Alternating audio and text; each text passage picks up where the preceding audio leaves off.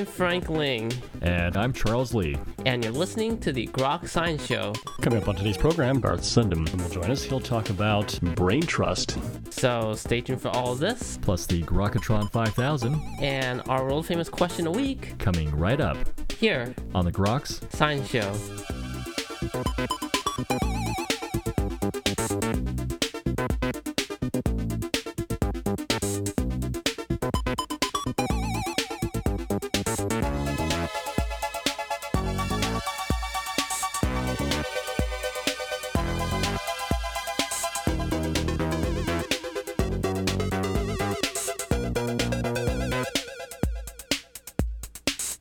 Welcome back to the Groks Science Show.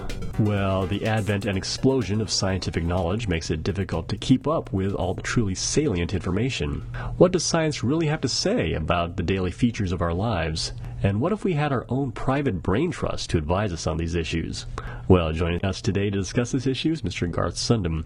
Mr. Sundem is the author of such works as The Geek's Guide to World Domination and Geek Logic, and his latest book, which is called Brain Trust 93 Top Scientists Reveal Lab Tested Secrets to Surfing, Dating, Dieting, Gambling, Growing Man Eating Plants, and more, explores this issue for a general audience. And Mr. Sundem, we're very pleased to have you back again on the Grok Science Show. Thanks for having me. It's really a pleasure. Uh, you've compiled pretty much the range of scientific subjects. I'm wondering how did uh, the idea come about? And I, started with the idea that there are a lot of things that I do poorly. Um, but it turns out that for everything that I do poorly, there's someone who's studied it.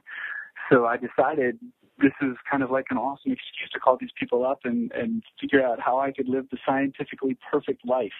So I, I talked to a lot of good folks, about 130 in all, and I ended up cutting them down to about 93 for the book. 93 is a bit of an odd number. I usually go with like 100 or 101. Yeah, you know that 101 thing is is is just too done. I mean, why not why not 93? That that that's what I say. Well, it's, it's a great 93 that you've uh, put together. Was it tough? Nobel laureates, MacArthur geniuses, were they all uh, pretty willing to contribute? You know, the the best way I've found to find people was to ask scientists to sell out their friends. So, you know, I talked to, for example, um, George Akerlof, the Nobel economist at Berkeley, and then I asked, you know, who he knew who was just doing fascinating science. And so he would point me to, uh, I talked to Eli Berman down at uh, UCSD and got pointed over to Louis von Ahn at Carnegie Mellon. And um, what was interesting is I found myself getting like stuck in these veins of scientists who knew each other. So I'd spend, you know, a week talking to behavioral economists before somebody would switch me over to you know, social psychologists and they would switch me over to maybe a biologist eventually. And so the the book actually is pulling a thread through all of these scientists that are themselves somehow connected. It was a really neat way to find people. Sort of like tracing a uh, six degrees of Kevin Bacon. Totally. I was on Oracle of Bacon the other day. You know, it mines the IMDb d- database to, you know, figure out how close you are to Bacon. And I was I was wishing that it, that you know the same thing exists existed for science. I wish you could mine the like the what would it be like the PNAS pubs or you know like PubMed or something to see how all these scientists are connected. It would be fascinating, and I bet I bet they are. Well, you know about the Erdos number, right?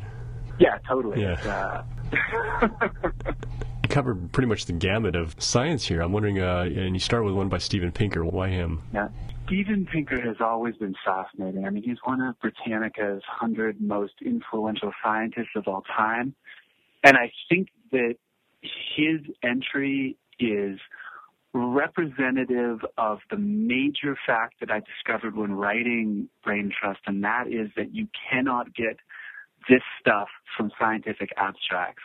I mean, I was talking to, um, for example, Pinker, and he starts telling me how game theory suggests you bribe cops uh, or potentially sleep with coworkers. Not that he recommends doing either of those things, but game theory could help you do it. And you don't see that stuff in scientific abstracts. Or, or I was talking to Ian Stewart, the mathematician and puzzler from the UK, and all of a sudden he starts telling me about how his cat can't land on its feet.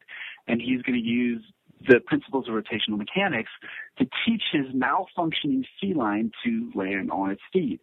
And you know, so it seems like every one of these interviews, you know, I'd read a couple papers and I would have, you know, obviously some questions. And then I'd get on the phone and about 10 minutes in, we would digress. And the digression was almost always what I ended up writing about. You have to call these people to get this information. And it turns out that these scientists are, you know, as, as bubbly about their subject as teenagers with a Justin Bieber infatuation. It's it's fascinating, but it's also these people are completely passionate. Why do you think the uh, digressions or the more passionate things don't make it really into the uh, scientific literature? I think that in many of the cases, science own lives or or you know the, the, the anecdotes that came very organically to them are the ways they got into whatever ended up getting published. So, like Stephen Greenspan, the psychologist, I, I talked to him. He wrote this book, I think it's the Annals of Gullibility or something about gullibility, and he told me the story of how his mother had tricked him into getting married, and she she called him up on the phone and said, "Hey, you know, your great aunt is selling her engagement ring." And, you know, he got off the phone and he realized that all of a sudden his, his mother had effectively engaged him to his then girlfriend. And he thought, wait a minute, how did that happen? And he decided to look more closely at, well, you know, I mean, how it happened and ended up getting into the science of gullibility.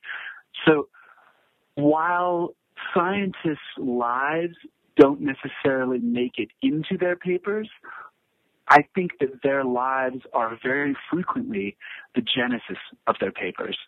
It's much easier to write about someone else getting tricked into marriage than yourself, which is maybe I've outed the scientist's secrets. of 93, it's probably hard to pick, but any of that you're you're particularly enamored by?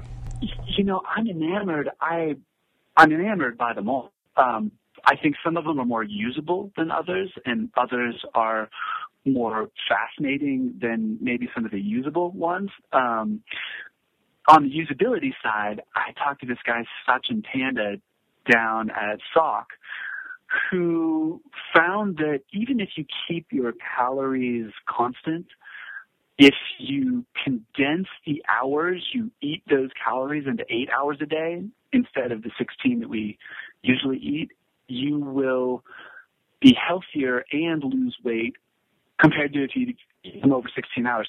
And it's funny, it, it seems like it should be like a calorie should matter, but what matters is the function of mitochondria in your liver.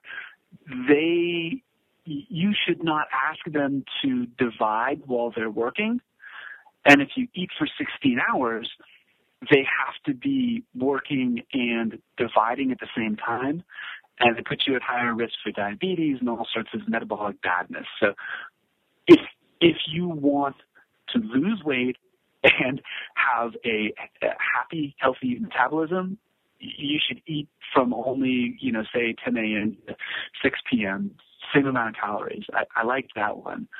Um, what else was really fascinating, man? Oh, check this out. So I talked to Simon Levin at Princeton, who is a evolutionary biologist and network theorist who used to build models of fish schools. He'd give them like some percentage follower and some percentage leader, and then he'd, you know, flip a fish and see how the change propagated to the group. But now what he's doing is applying those same models to how people, groups of people change opinions, which is super cool. You can have you know, followers and leaders within a networked group of people and all sorts of network connections. And you can flip one person's opinion and see how that change propagates through the group. And you can see how, for example, like an aberrant behavior, like skateboarding a dry pool in Venice Beach in the late 70s, was able to flow through the network of the United States and eventually become a social norm. So he looks at social change as schools of fish changing directions, which totally blew me away. I never would have made that connection. I imagine there are a lot of studies in looking at these group dynamic, complex yeah. behaviors of, of groups. Oh, absolutely. You know, this this is such a okay. So there's about fields that are converging on networks right now, um, including some fascinating stuff going on with like social psychology. You know, it always used to be that, for example, how uh, oh, I talked to these guys who who looked at World Cup soccer teams as networks, with the players being nodes in those networks, all packet information that flows through this network. And they found, for example, that the Dutch player um, Arjen Robben, was it A R J E N? I think Robben, um, had hugely high network centrality. So in the final, when they played Spain, Spain marked Arjen Robben closely and proved him from the network, and the entire flow of information through the Dutch side was compromised. Now, there was not a similar Achilles heel in the Spanish team. They had very balanced centrality. So, you know, you could cut a head off that hydra and information, i.e. the ball, would still flow through that system.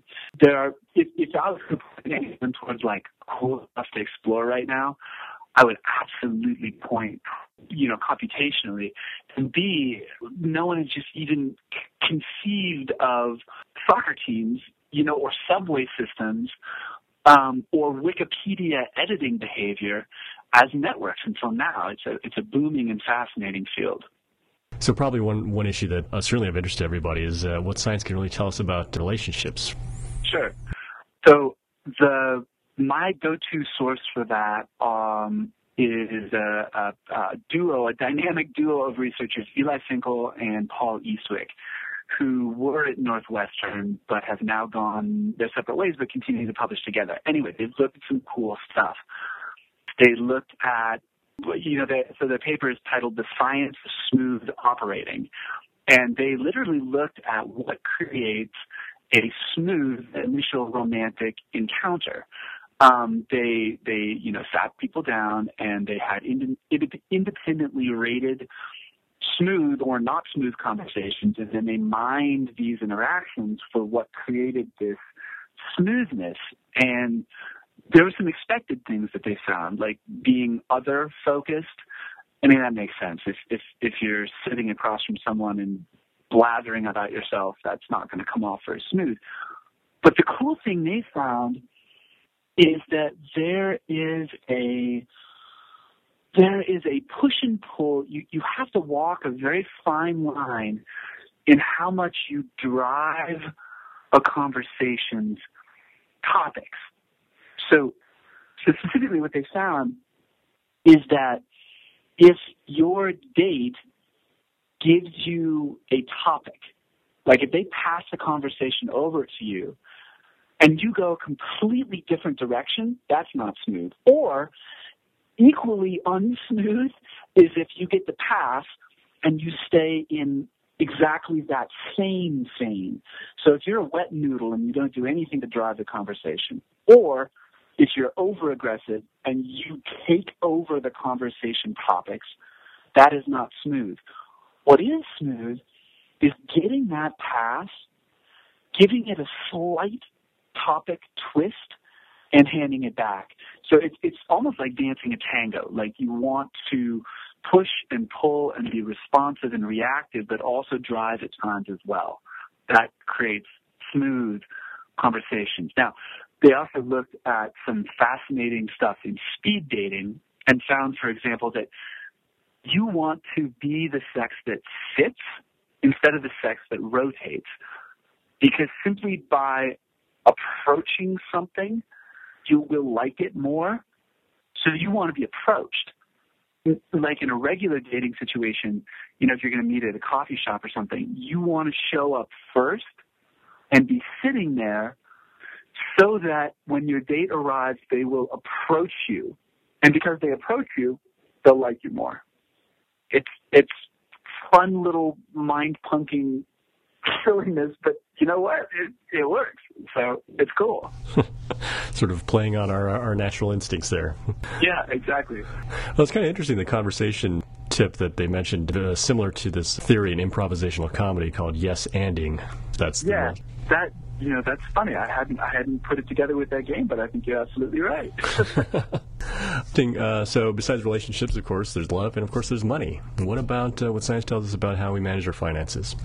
Okay, so first of all, I talked to Paul Bloom at Yale about how information can substitute for price. Um, and he looked at it in terms of in terms of wine. So when you buy a good bottle of wine, price is a signal, right? Uh, you know, you go to the shelf in the supermarket and or the liquor store or whatever, and you look at the top shelf, you look at the middle shelf, and you look at the bottom shelf, and the prices on that top shelf are a signal of quality, right? You, you know, you, you buy a oh twenty something dollar bottle of wine, and you expect it to be decent. Um, however, he found that another way to create pleasure from wine or anything is information.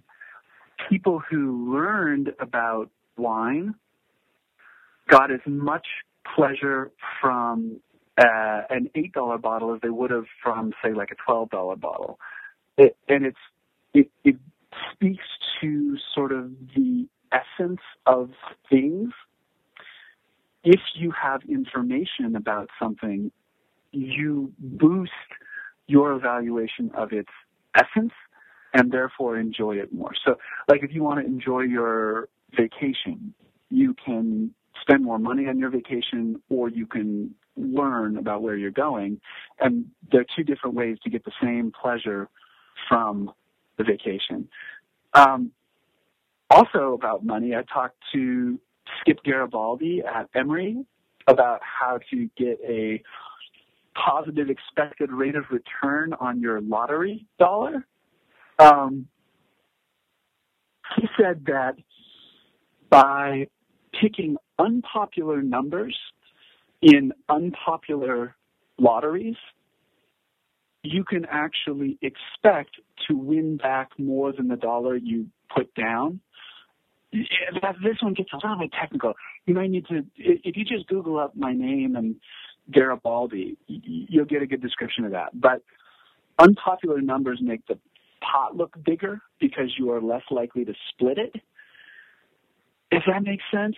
And a lot of times these huge lotteries create rabid ticket sales. Like everybody's buying a ticket, so you're going to end up splitting the pot. What you want is a state lottery that's rolled over a bunch of times without creating these rabid ticket sales. And if you find these conditions, unpopular numbers and unpopular lotteries, you can get a positive expected rate of return under lottery dollar. so basically, if, if you do win, you get a you get a bigger share of the pot. Yeah, exactly. Huh. That's what it comes down to. Yep. You want to you want to stay away from the likelihood of splitting the pot with someone. Uh, so, with the elections coming up, what do uh, scientists have to say about how elections are run? What what statistics tell us about who will win? And okay, there's a couple of things. Let's jump back into networks just for a sec. This is cool. So, I talked to Michael Kearns at Penners, and he designed these coordination games based on the uh, Hillary Obama primaries, where where okay, so he took a bunch of undergrads and stuck them in a room and gave them different ways to see each other, which were the network connections, and then he gave them um, red and blue cards. And if everybody could show a blue card um, in the course of a minute, then they would all get paid. You know, and if they could not, or if they, or if they showed a red card all at the same time, they would get paid. Now, if they couldn't come to agreement in this minute, they didn't get paid. But here's the cool thing is he gave them differing payouts. So some people earned more money for agreeing on blue, and some people earned more money for agreeing on red. And what he found is that network connections and not overall number predict success in these coordination games. So you don't need many people if they're extremely connected to drive this sort of public opinion. Uh, you might think about the power of super PACs. Um, you might think of the power of the, the the the Tea Party. But if there are passionate, connected minorities, they can drive public opinion. I, and I, I thought that was kind of fascinating. Says a lot for grassroots efforts, then. Yeah, grassroots efforts. I think also interesting. I talked to um, Charles Franklin, who is one of the founders of is it Pollster.com? I think it's Pollster.com. Anyway, he talked to me about polling and the difficulty in removing bias from polling. I mean, obviously, you can insert bias into polling in in a million different ways, and I I go into a couple of those in the book. But in if if a polling firm inserts bias and then gets a fringe result, they are not taken seriously. Like as a polling firm, you actually have to hit the sweet spot in the results, you know, within and among the results of other polling firms and other, in order to be taken seriously. And to do that, you have to remove the bias from your polls, which is way, way harder than you would think it would be. But what he talked about is in the lead up to the 2008 election, Obama was polling way behind Hillary in Iowa. But there was only one polling firm doing the polling. Now, as the election, as the primary got closer, a bunch of other polling firms came into the state and they showed Obama much closer. And the storyline read, you know, Obama gaining speed in Iowa, but it turns out that instead of gaining speed in Iowa, it was likely that these new pollsters were just asking questions in different ways. And it made it look as if Obama had this huge groundswell going. And he rode that storyline all the way to the nomination and and to the presidency. Franklin's hypothesis is that that election was driven by I don't want to say salty, but somewhat misleading polling results that resulted in a hopeful storyline. I I don't know what's going on this year, but let's keep an eye on some of these polls and the storylines that come from them. Well, you know, to wrap up, you, you've certainly talked with a lot of knowledgeable people. Uh, is there anything you took out of these discussions, and maybe have you become wiser? First of all, I'm going to miss these discussions. Uh, you know, I talked to about 130 people in in six, 130 scientists in about six months, and a it nearly drove me batty because I was having you know one fascinating conversation pretty much every weekday. Um, and and now that I'm not, I I I really miss it. Uh, it's it's a world that I think few people get to punch into. You know, it's, it's a rabbit hole that few people get to dive down, and I, I feel hugely privileged to have had these 130 or so conversations. Uh, it's it it's funny. There, there's types of scientists. I, I started like noticing some patterns as I went along. Like uh, computer scientists, they will either respond to your email immediately or not at all. I mean, you know they get it. Um, so social psychologists, they were they were very willing to kind of cuff and uh, hypothesize and speculate, but then always wanted to check my written copy to make sure they'd been represented accurately. Um, mathematicians are funny. So I get on the phone with mathematicians, and it was almost like, you know, the first five minutes, it was always like, you know, why are you calling and why would you want to talk to a mathematician? But then if I understood anything in those first five minutes, mathematicians would just talk and talk and talk, and we could talk for an hour completely fascinatingly. Um, so I don't know. I, it's it's it's rare and unique and, and interesting to have talked to this diverse, broad group of scientists in such a focused period of time. I, I don't know. I don't know many people who've gotten to do that, and I am lucky that that I did. Uh, well, I think we're certainly lucky that you've uh, put it all into book form. Uh, the new book, Brain Trust. If you do have a few seconds, uh, we would quickly like to play our game, the Grokatron 5000. Yeah, sure. All right, it's time to play our game, the Grokatron 5000. It is our supercomputer, formerly known as Deep Blue. And today, the Grokatron 5000 has chosen the topic uh, Do they have a brain trust or not? So, for the following five individuals, the Grokatron 5000 would like to know if you think they are advised by a brain trust or not, and uh, maybe a little reason why. Sundem, ready to play the game. I am as ready as I will ever be. Okay, person number one. Does she have a brain trust or not? It's the pop star Lady Gaga. She must have some sort of brain trust. She has been consistently uh, dumb like a fox, in my opinion. Um, and either she's a um, cultural savant or she has a brain trust driving the boat. And I, I, oh boy, what do I bet on that one? I bet on the latter. I bet she's got some good advisors. So I'm going to go yes on that brain trust. All right. How about number three? It's the uh, golfer Tiger Woods. I'm going to go no brain trust on that one. I think that his um, fall from the top of of the world was precipitated was was it precipitated off the precipice by impulsivity rather than any brain driven action. So I'm I'm going to go no brain trust on that one. Number uh, four, it's the physicist Stephen Hawking. Stephen Hawking doesn't need no brain trust. That guy's got it going on himself. You know, his thoughts.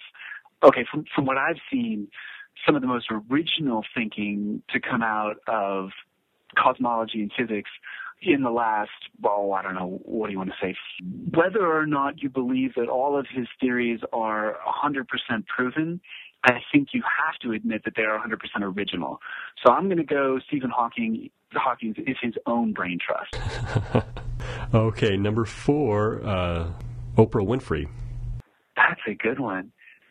I don't know. Let's see how much I'm going to say that Oprah is the most intelligent, beautiful, um, knowing and wise person I, I have ever encountered. Um, and if she'd like to look me up, I, I'd be happy to talk with her on her show about that. All right. Finally, number five, it's uh, Newt Gingrich. Oh no! Don't don't take me there. I may not agree with the Newt on on many things, but I got to admit that the guy's got some stuff going on upstairs. I'm going to put him in the category of being his own brain trust. Certainly, he has people twittering at him from the sidelines and trying to drive him, but I think the Newt probably does most of his own driving. So I'm going to say Newt doesn't necessarily need the trust, and for better or for worse is his own brain trust. All right. Well, uh, Mr. Sundem, I want to thank you uh, very much for sticking around playing our game and again talking about your book, uh, Brain Trust. Thank you so much for your time. Thanks for having me. It's a blast. And that's all for this week's edition of the Grok Science Show. Make sure you tune in next week for more from the world of science and technology. If you'd like to contact us here, you can email us at science at groks.net. For Grok Science, I'm Frank Ling. And I'm Charles Lee. Make sure you also see us on the web at www.groks.net. Have a great afternoon and keep on grokking.